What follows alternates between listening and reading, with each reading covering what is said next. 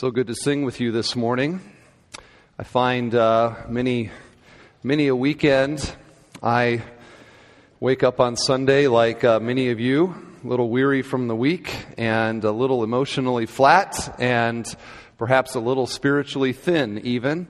And uh, I oftentimes find when I come here and we join in song together and we sing to our God and just being together, looking around and seeing uh, people who I love and who love me. And it's just, uh, it is an enriching experience, and I am now ready to, uh, to speak, which I'm not sure I would have been at 9 o'clock. So thank you for the privilege of worshiping with you and to sing to our God. Thank you for the cross. Thank you for the cross. Thank you for the cross, my friend. We're going to be participating in communion uh, in just a little bit. We got more corporate worship to come. But this is our time where we open God's Word, and we're going to do that now. We're in a series on 1 Corinthians, and uh, we have learned a lot so far. It has, been a, it has been a good series thus far, and I hope one that has been a blessing to you. What we've seen so far is that Paul's basically challenging these Corinthians uh, for many problems, but the primary problem that they had was spiritual pride. They were haughty. They thought they had spiritually arrived. They uh, were glorying in uh, teachers in the church. They were finding their spiritual identity in them. They were lifting them up, and then they were viewing themselves as being better than the other groups in the church. And we saw last week any brand of Christianity that makes you proud is not real Christianity. Because true Christianity humbles us when we recognize that everything that we have, we have received as a gift. And that's what he says in verse 7 What do you have that you did not receive? And the answer is nothing. All that we have, we have from God. So, uh, Christians ought to be the most humble and grateful people that you would ever meet because we are the ones who are professing that this salvation has come to us by faith. So, having said that, now Paul is basically going to uh, threaten them. And uh, this is a little bit, uh, seems a little schizophrenic, actually, because all the things he's been saying about, you know, uh, your leaders, we are, we are workers in the field, do not lift us up. Now he is going to exercise spiritual authority as an apostle. And we see in this just the complexity of the apostle Paul. He was one intriguing guy but a very loving apostle, and you're going to hear a lot of, a lot of love language in this as he speaks to them as a father. And basically, what we're going to talk about today is having a faith that I can imitate, and uh, somebody in my life that I can imitate, and having a faith in my own life that is imitatable. So, we'll get to that, but I want us to uh, finish up chapter 4, first of all, spend a little time in verses 18 through 21. This is what, this is what it says. If you look chapter 4, verses 18 through 21. Some are arrogant as though I were not coming to you. But I will come to you soon, if the Lord wills, and I will find out not the talk of these arrogant people, but their power. For the kingdom of God does not consist in talk, but in power. What do you wish? Shall I come to you with a rod, or with love and a spirit of gentleness? Now remember that when Paul wrote uh, this letter, he was in Ephesus. He was not, it's not like he was in town and he just popped a letter that he put in the mailbox and mailed it across town. He is, he is a long ways away. And so, in his absence there at the church, apparently there were certain ringleaders in these factions in Corinth who he here calls, there are some arrogant people who were talking Paul down in his absence. They were big talkers. They talked a big story, but they, uh, uh, they, they're in trouble, clearly. Paul's calling them out. You ever know a big talker? Probably do. Maybe a lot of them. The kind of person who talks big behind the uh, boss's back, or talks big behind the principal's back, or talks big behind the teacher's back, talks big behind the policeman's back. But when the principal, when the boss, when the teacher, when the policeman come walking in, they what? Yeah. Hello, Mrs. Cleaver. Uh, exactly. So, uh, you probably know people like this, and this is the kind of uh, people apparently were going on, were, were happening here in Corinth. You know, in the South, they call these people, they describe them this way big hat, no cattle. I grew up going to stock car races. When you go to a stock car race, never cheer for the prettiest car. Don't do it. They never win. When you go golfing, if you show up on the tee, you got to scramble, you're playing in your foursome, and the guy shows up uh, to play in your foursome, and he's got sparkling golf clubs, and he's got a beautiful golf bag, and he's got golf shoes that don't have a nick or anything on them. You don't want him on your scramble team. Here's why. Anybody that goes to that much effort to show how good they are in their, the way that they look clearly is covering up for some weaknesses.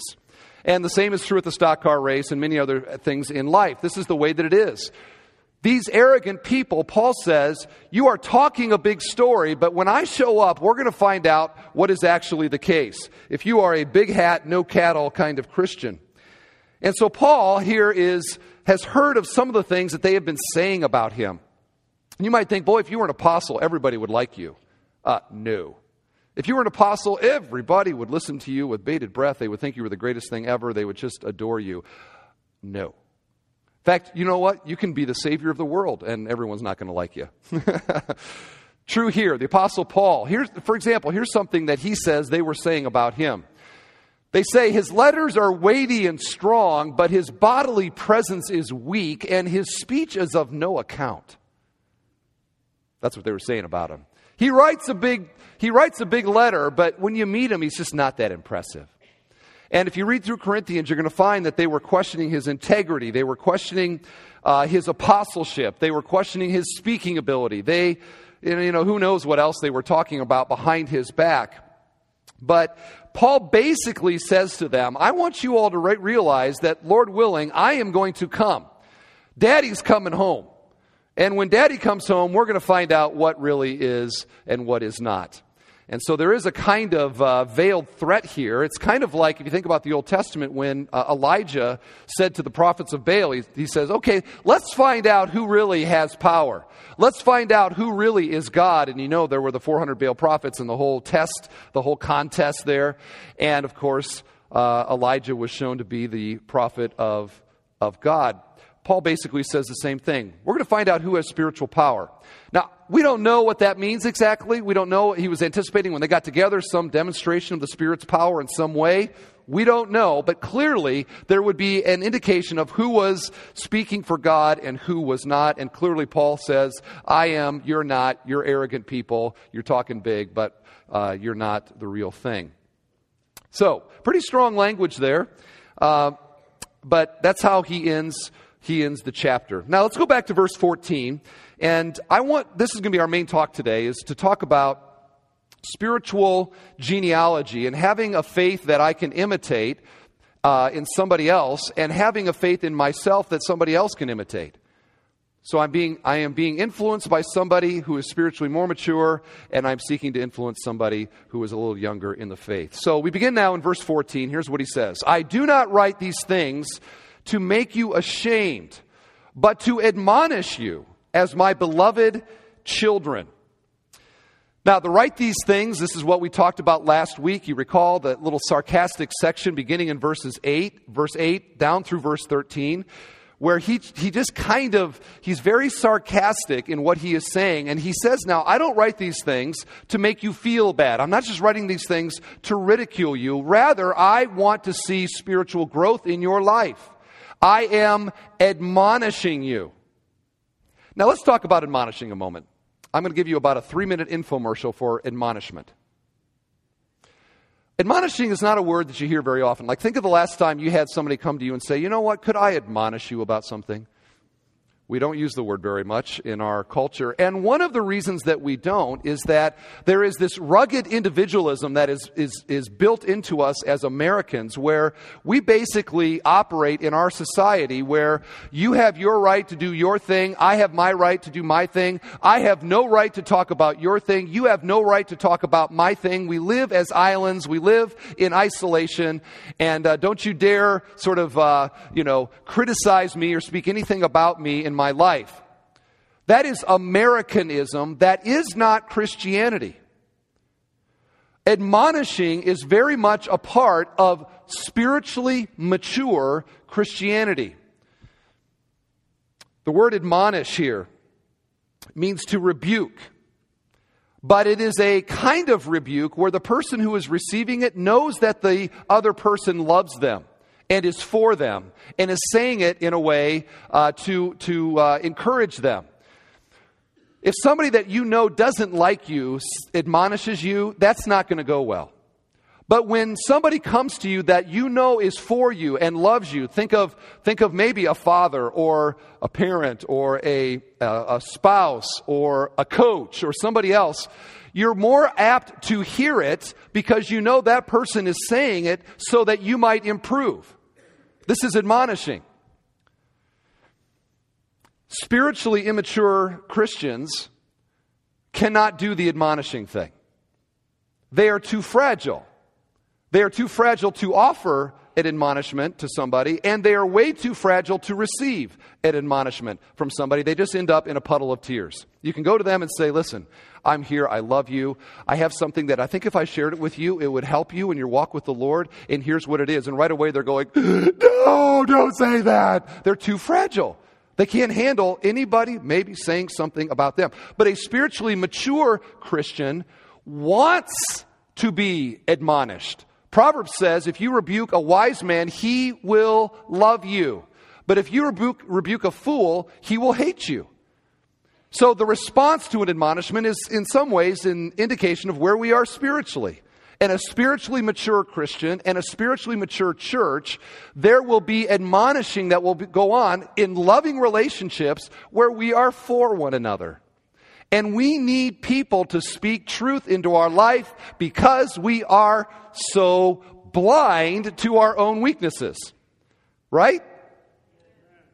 Okay, so how else am I going to know the areas of my life, the weaknesses in my life, when I look in the mirror and I can't see them, but to have somebody who loves me enough to say it to me and to, in love, encourage me and help me and say, hey, I'm here to be with you, hold you accountable, whatever it is. But brother, let's see you grow in this. And a spiritually mature Christian will receive that well. And I just think, you know, admonishing was in short supply at Corinth. They were too immature, they were too fragile. Let's not be a church like that. And I wonder, Christian, if you could just, even in me saying this, prepare your heart for the time when God is going to nudge you to go and to admonish your brother or your sister in some way. May you have the courage to do it.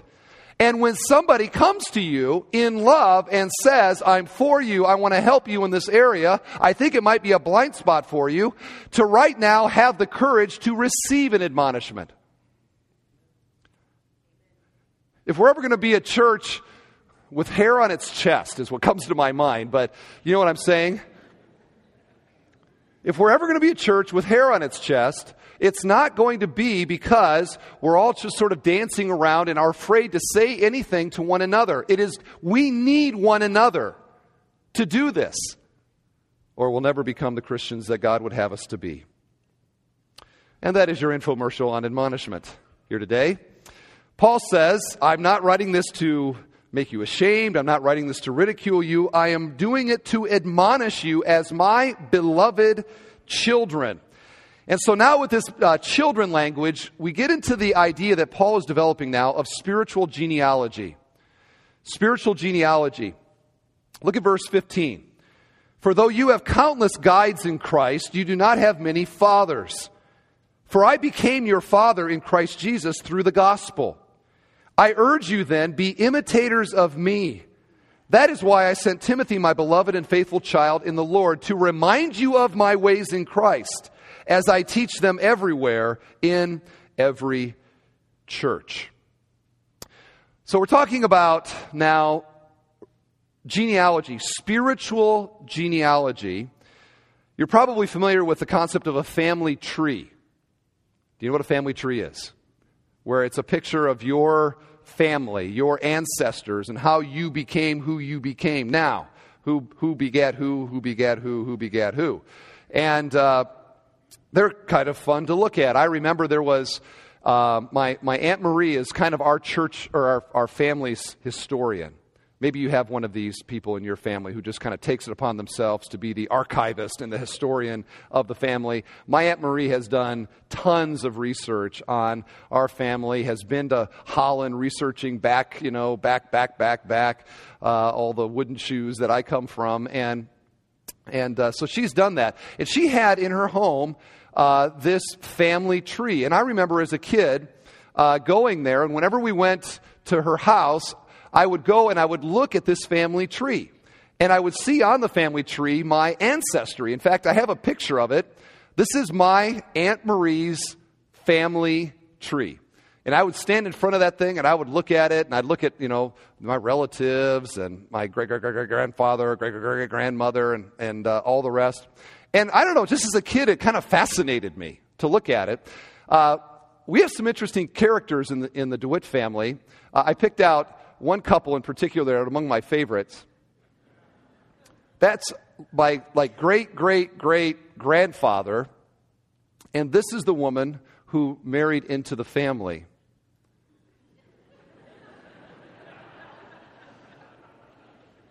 Look at the joy women have marrying into the DeWitt family tree. I mean, it just doesn't get any better than to, uh, to do that. But I would look at that family tree because I would see these and others who would, you know, who I came from, and then I'd look out on a branch and then out on the twig. And there was my mom and dad, and there was my name. I could see where I fit on the family tree.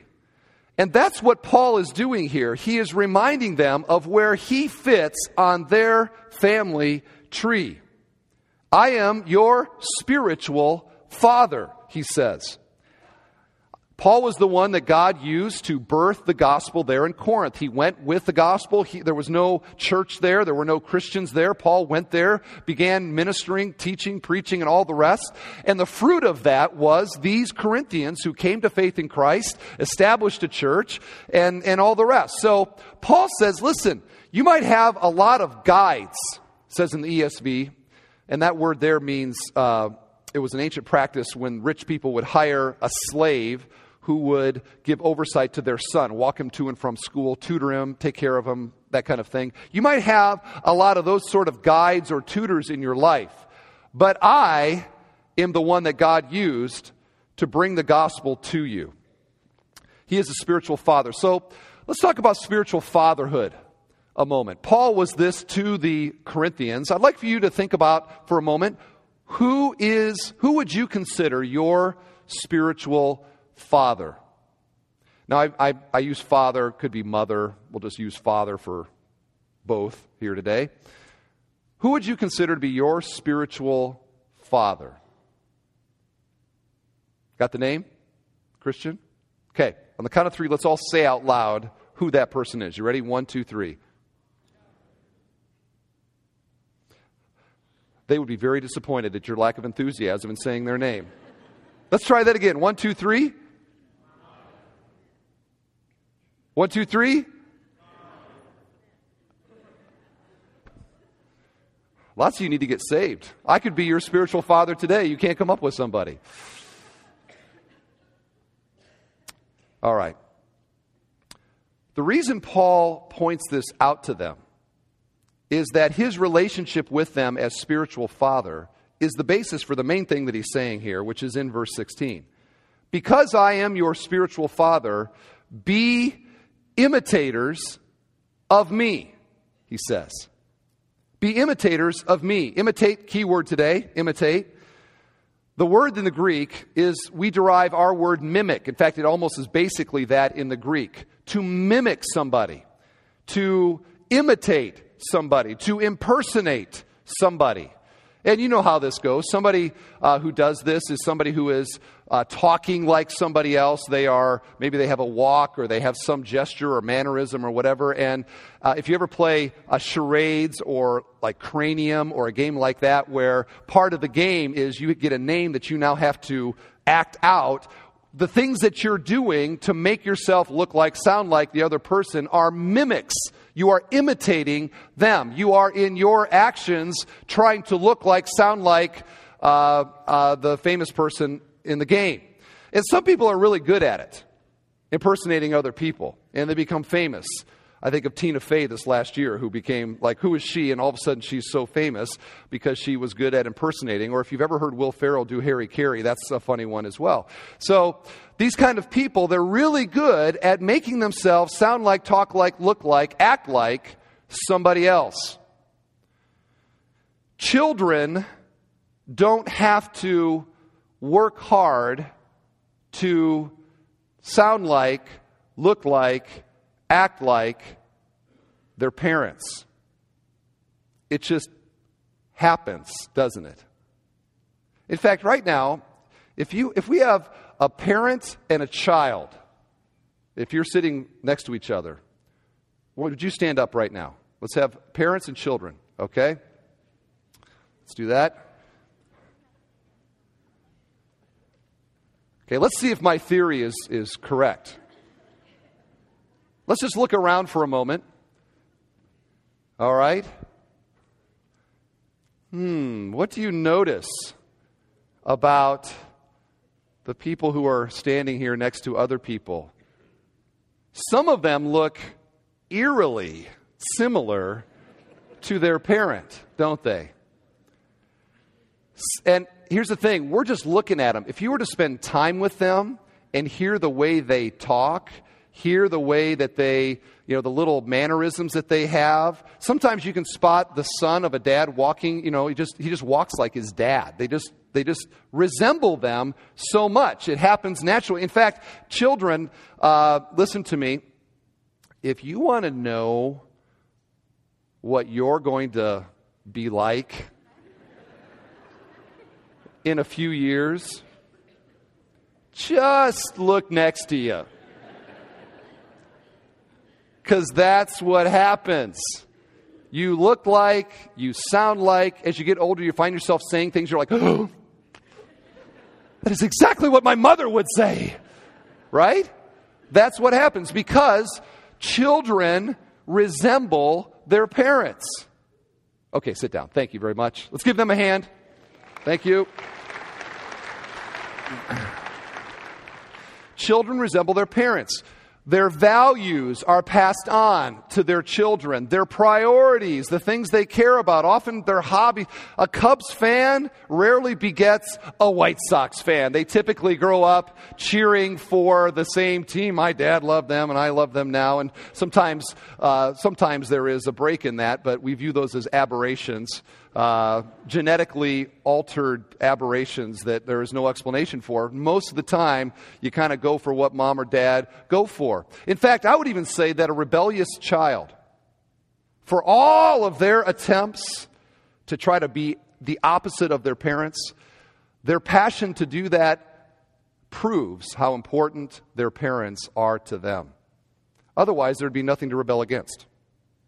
So if you're a rebellious teenager here and you're all like, I'm not my parents, I don't care about them, you do. Just get over it. All right? There's nothing you can do to change it. Just get with the program and live life like the rest of us, all right? Parents shape us. And spiritually speaking, this is the way that it's supposed to be as well, where God uses people in our lives, and Paul's talking about the, the actual birthing. I would maybe somewhat include others who kind of adopt us and become spiritual parents to us. God uses people like uh, Paul in our lives to shape us. And we are then called to imitate them. And that's what Paul says here imitate me. Now, this is the schizophrenic thing. Because for four chapters, he has been saying, don't think too much of your spiritual leaders. Don't think too much of me. You've got us way too high. And now he says, oh, by the way, why don't you imitate me? So how, how does he, how does he get off in being able to say this? I mean, this sounds kind of prideful. If I got up today and I said, all right, all of you, if you want to be great Christians, be like me. You'd be like, that guy is a megalomaniac. What is Paul saying? Here is actually what Paul is saying. He develops the thought just a little further in chapter 11, verse 1. Here's what he says in the same letter Be imitators of me as I am of Christ. You know, on our own, there is nothing worth imitating. It is only as the life of Christ is formed in us through the transformation that happens in salvation, where now God is in the process of developing Christ likeness in my life. As that happens, now there are things in me that are imitatable, but that's not me, it is Christ in me. And that's even what Paul is saying. Imitate me because I'm trying to imitate Christ. So, whatever you see like Christ in me, do that in your own life. 2 Corinthians 5 Therefore, if anyone is in Christ, he is a new creation. The old has passed away, behold, the new has come. All this is from God.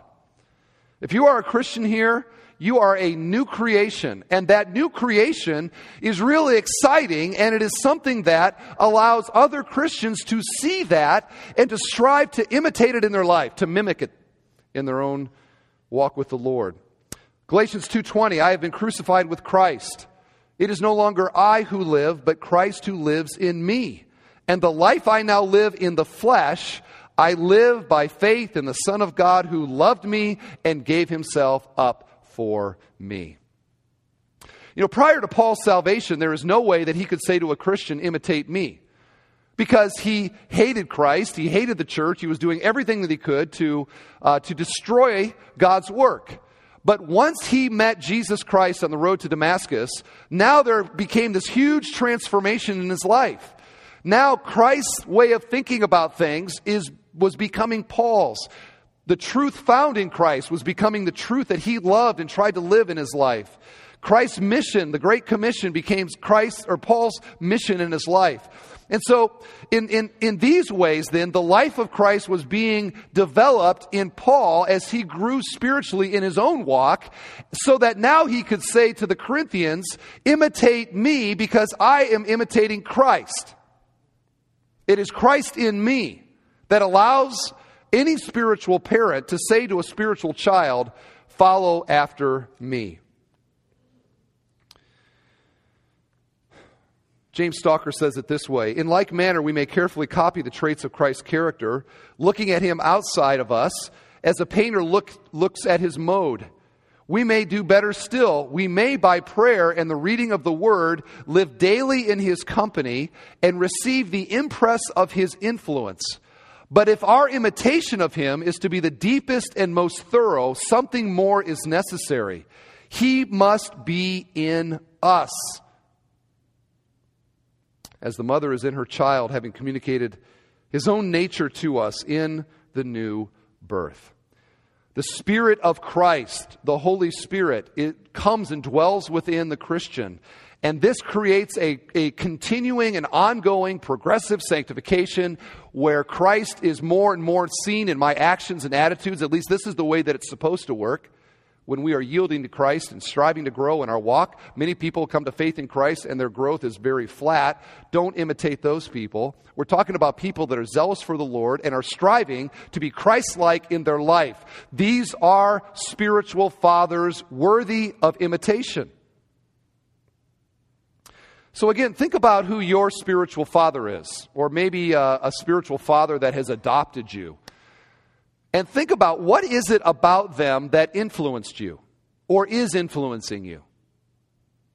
What is it about their life or their walk that you admire or that you look up to? How are they influencing you? Because this is the way that it's supposed to work where fathers imitate children who become fathers who imitate children who become fathers who imitate children. And that genealogy just keeps going. I think about in my own life. I would, I would say that the two primary fathers that I have had would be my dad, who, along with my mom, God used to bring the gospel into my heart. I grew up in, the, in a Christian home. I've known about Jesus Christ and the gospel since I was a kid. I could quote John 3.16, I think, when I was two. And I've just known all of my life that Jesus Christ was the Savior of the world because they taught that and, as best they could, lived it out in the home.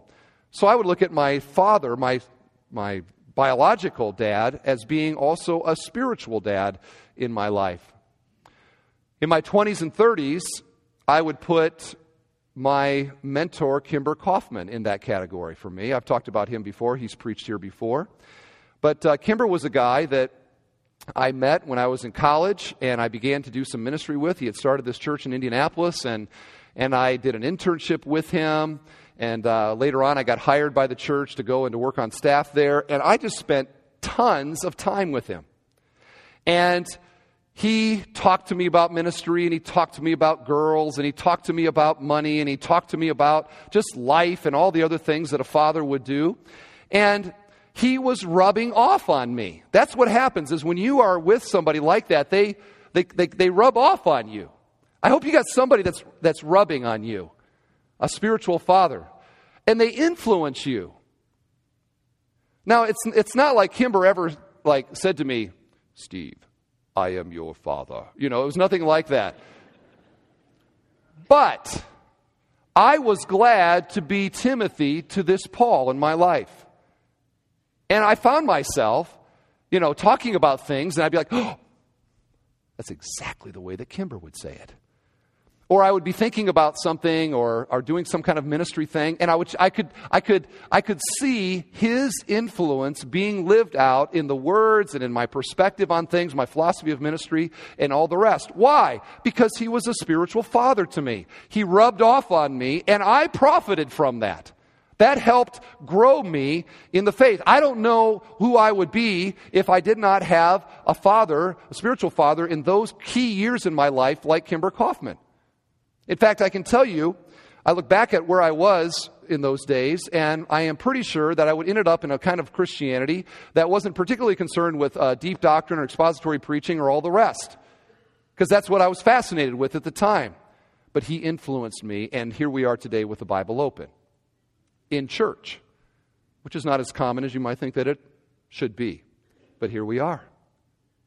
He's influenced me and I am blessed by it. Do you have a spiritual father in your life? If not, I would urge you to get one. And right now you're thinking, okay. Where do you do you shop for those? Is it online? You know, how do you how do you exactly get a spiritual father? I can tell you how you're never going to get a spiritual father you're never going to find a spiritual father at the mall. You're not going to find a spiritual father at, uh, at the ball game. You're not going to find a spiritual father as you sit in front of the TV night after night. You're never going to get a spiritual father unless you are in a context where there are spiritual fathers to have a relationship with. And oh, by the way, that's what the church is for. And so, one of the things, my dear friends, as we talk with you, we talk about exalt, experience, and engage, and how important it is, basic Christianity is to be involved in ministry with God's people. One of the wonderful fruits of that is that you end up rubbing shoulders with people that are spiritually more mature than you. And the fruit of that is oftentimes a relationship. And so, I just, can I admonish for a moment? Since we're all fresh with this admonishment thing and, and uh, nobody here wants to be too fragile to hear an admonishment, let me admonish you about something. We talk so often and urge you to be involved in ministry and to get around God's people, to be in a small group where you've got a small group leader that's giving oversight in your life. And we talk on and on and on about this, but when we have the sign-ups, oftentimes in the Commons, we observe as people walk up from that service and they walk out the door. And you're like, well, I don't think I'm going to do that. Listen, you need a father. You need somebody in your life who you can rub shoulders with, who can help grow you in the faith. And that is not going to be found in the hobby places of this world. It is found in the church. And so get in a context where you can have one. And we don't have fatherhood sign-ups, you know, we, there's no adoption agency that we provide here in the church. It needs to happen naturally, organically. But we need it. So maybe you'll consider that. All right, the other side of the spiritual tree is also very important. We talked about uh, Paul, but what about the Timothys? You know, when I was uh, staring at that family tree in my aunt's in my aunt's house, and I looked at where I was out on the twig because I was out on the twig. There was a branch, then there was a smaller branch that was like my parents, and then there was the twigs. I was a twig. When I was a kid, I didn't look at myself as a twig and say, you know what, someday I'm going to be a branch. But that's the way that it generally works, isn't it? The twig uh, reproduces and has a family, and slowly the twig becomes a branch, and the branch becomes the stump. and I didn't think that way, but that's the way that it happens naturally. And spiritually, the same thing is true. Spiritual children, we are to have spiritual children. In other words, we're to have people that we are influencing. If everybody in the church says, I'm going to find somebody that can influence me, we're going to have a lot of people looking and nobody there saying, I want to be an influence, a benefit, a profit to a younger Christian in this church. So we need, we need both. We need the Pauls and we also need the Timothys. Now notice what he says here. What, what are these Corinthians to imitate? Look at what he says in verse uh, 17. He says, That is why I sent you Timothy, my beloved and faithful child in the Lord, to remind you of my ways in Christ, as I teach them everywhere in every church. Now, Timothy, well known guy in the New Testament. Ever heard of 1 Timothy? This is not a trick question. Yeah. How about 2 Timothy? Oh, yes, of course. That's the guy. Paul and Timothy had this relationship where Paul was investing and influencing Timothy. And Timothy gladly received it from him. And the fruit of that was that Paul's uh, perspective and Paul's priorities and Paul's life were so invested in Timothy that he can say here, I am sending, I'm not coming now, but I am sending Timothy to you now, and he is going to remind you of what I am like. Timothy, the disciple, so much looked like the Apostle Paul that Paul can send him, and it's almost like sending himself. What does that say to us? That Paul prioritized the rubbing off, the influencing of younger Christians in his ministry. In fact, Paul says here that, that Timothy would be a living, breathing representation of Paul's uh, ways in Christ, the ESV says. The NIV goes with way of life. I think that gets at it. The way that he lived. He was like a little Paul when he showed up there in Corinth. So, this is vitally important as well. We need godly men and women in our church who see a key part of their life and ministry the intentional and active discipleship of younger Christians. And by the way, younger does not mean age, it's a stage of maturity. Listen to Paul in Philippians. He says, Brothers, join in me or join in imitating me and keep your eyes on those who walk according to the example you have in us. Philippians 4, what you've learned, here's a great guide for how to, how to uh, be a spiritual father. What you have learned and received and heard and see, seen in me, practice these things and the God of peace will be with you. 2 Timothy 2, and what you've heard from me in the presence of many witnesses, entrust to faithful men who will be able to teach others also. And you see how we just get that genealogy thing going on. Godly people investing in younger Christians who then grow and mature, who then are investing in younger Christians, who grow and mature and are investing in younger Christians. And for 2,000 years, that's been going on in the church, and we are the glad recipients of it. But what will happen if there is a generation that does not see the need to pass the faith on to the next? And who is selfishly says, I'm just sort of happy with my life in Jesus. I'm going to live, I'm going to die and go to heaven, and I never have a Timothy in my life. What is the fruit of that? It is the loss of the gospel ministry. You might say, well, that's just the Apostle Paul. Think of the ministry of Jesus Christ. What did Jesus do in his life, in his ministry? He gathered 12 disciples around him, and he walked with them, and he talked with them, and he ate with them, and he just lived life with them. But he was rubbing off on them in such a way that they then became the leaders of the church after he, after he ascended. Christ did the very same thing.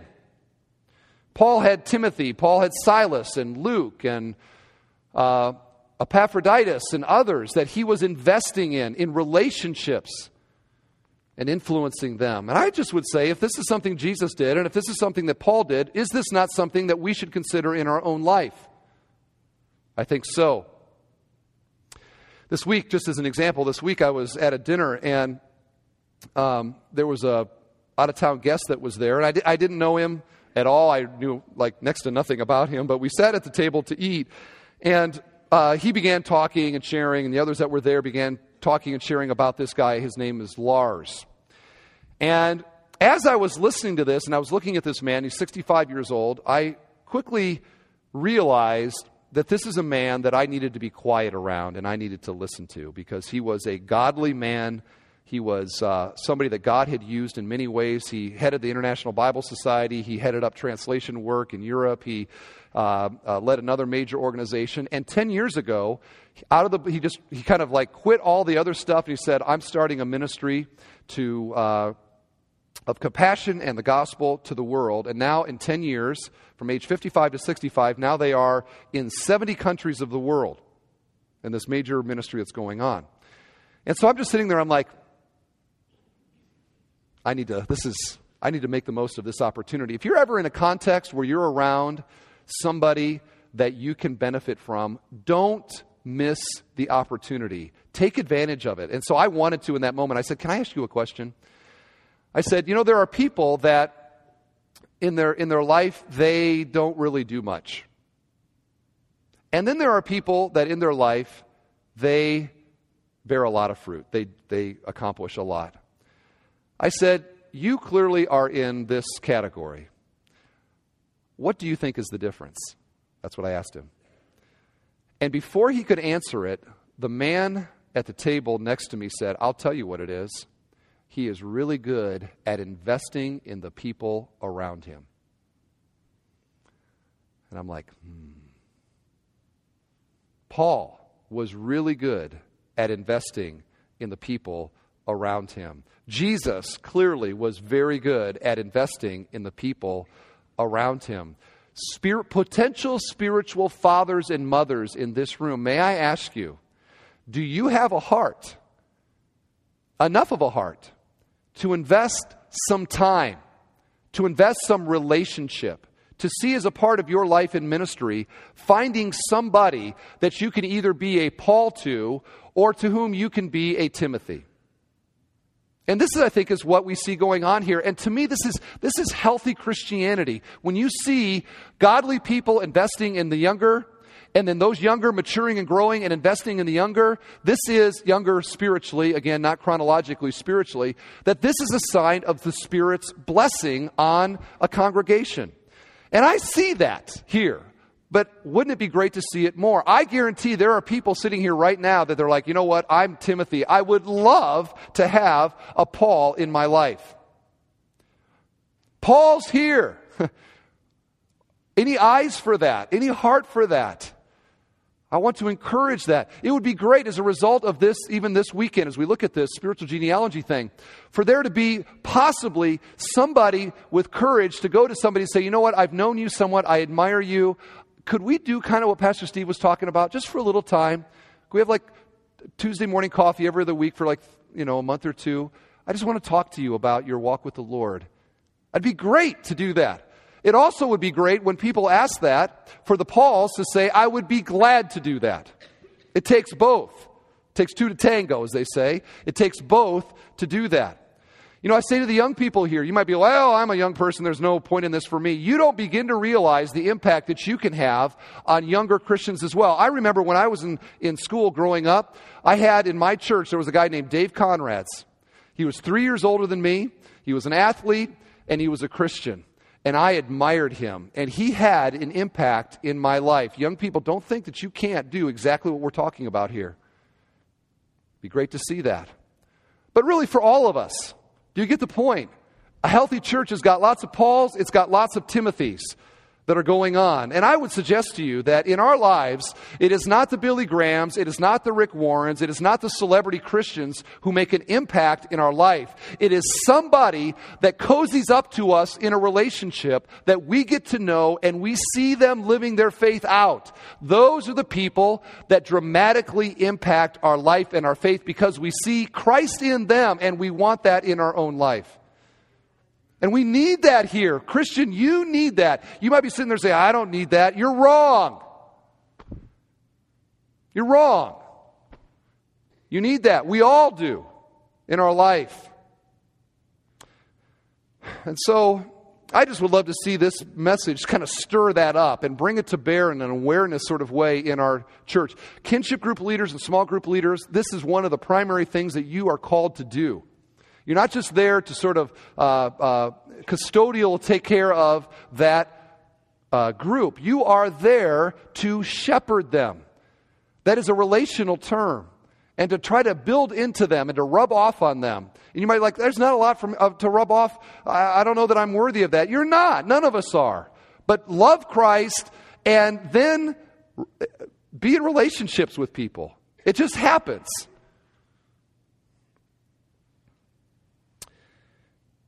So, some application questions here to conclude. Number one, to ask the question Do I have a Paul in my life? Do I have a Paul in my life that I have an active relationship with? You might say, oh, yeah, 25 years ago, I remember so and so. That doesn't count anymore, okay? They're not in your life. They're not influencing. They're not, you're thankful for them, but they're not doing anything right now. Who could possibly be a Paul? And would they mind if I humbly went to them and asked for them to have some kind of relationship with me like this? Is there a relationship in my life that if I took an intentional step would be spiritually profitable for both of us? You know, when I when I travel, I, I uh, it's amazing to me. I oftentimes will go to a, a Panera Bread and because they got free internet and I think the coffee's okay. So I'll go there, and it's amazing to me the percentage of Christians at Panera Bread. When you go like in the morning somewhere, because uh, you see them, they're sitting around, they've got some book they're reading and they're talking about it or some Bible, and I can just sort of sit there with my computer and look over and go, oh yeah, it's a little Bible study going on over there. I love to see that. Getting together, talking about the Lord, talking about their lives. That's like the way it should be. So, you got that going on in some way? Let's do it. Am I striving to live a life worthy of spiritual imitation? And that's a challenging one. How, how many of us can say, imitate me? Not many of us would want to, but we need to. What Timothy might I have, and am I failing to make the most of it? I would bet that most of us, probably if we thought about it, there is somebody in our life that if we just took a little step of intentionality, that relationship could actually be something special. Maybe tonight or today would encourage you to maybe make a little step like that. And maybe just say, you know what, I, you're somebody I would like to spend some time with. That person, they would love it. Oh, it'd be great. What can we do? So why don't you maybe have some courage and, and do it? And you could probably come up with some other ones. But again, the point is this that we are to have a Paul, we're all to have a Timothy. We are, we are branches and twigs. There is a generation that is coming up behind that needs heroes, people in their life that they can imitate and be influenced by. And all the Timothys need to become Pauls and to, and to have Timothys then again in their life. And let's let that thing just start cranking in our church. I think we all would be blessed by it, don't you? All right.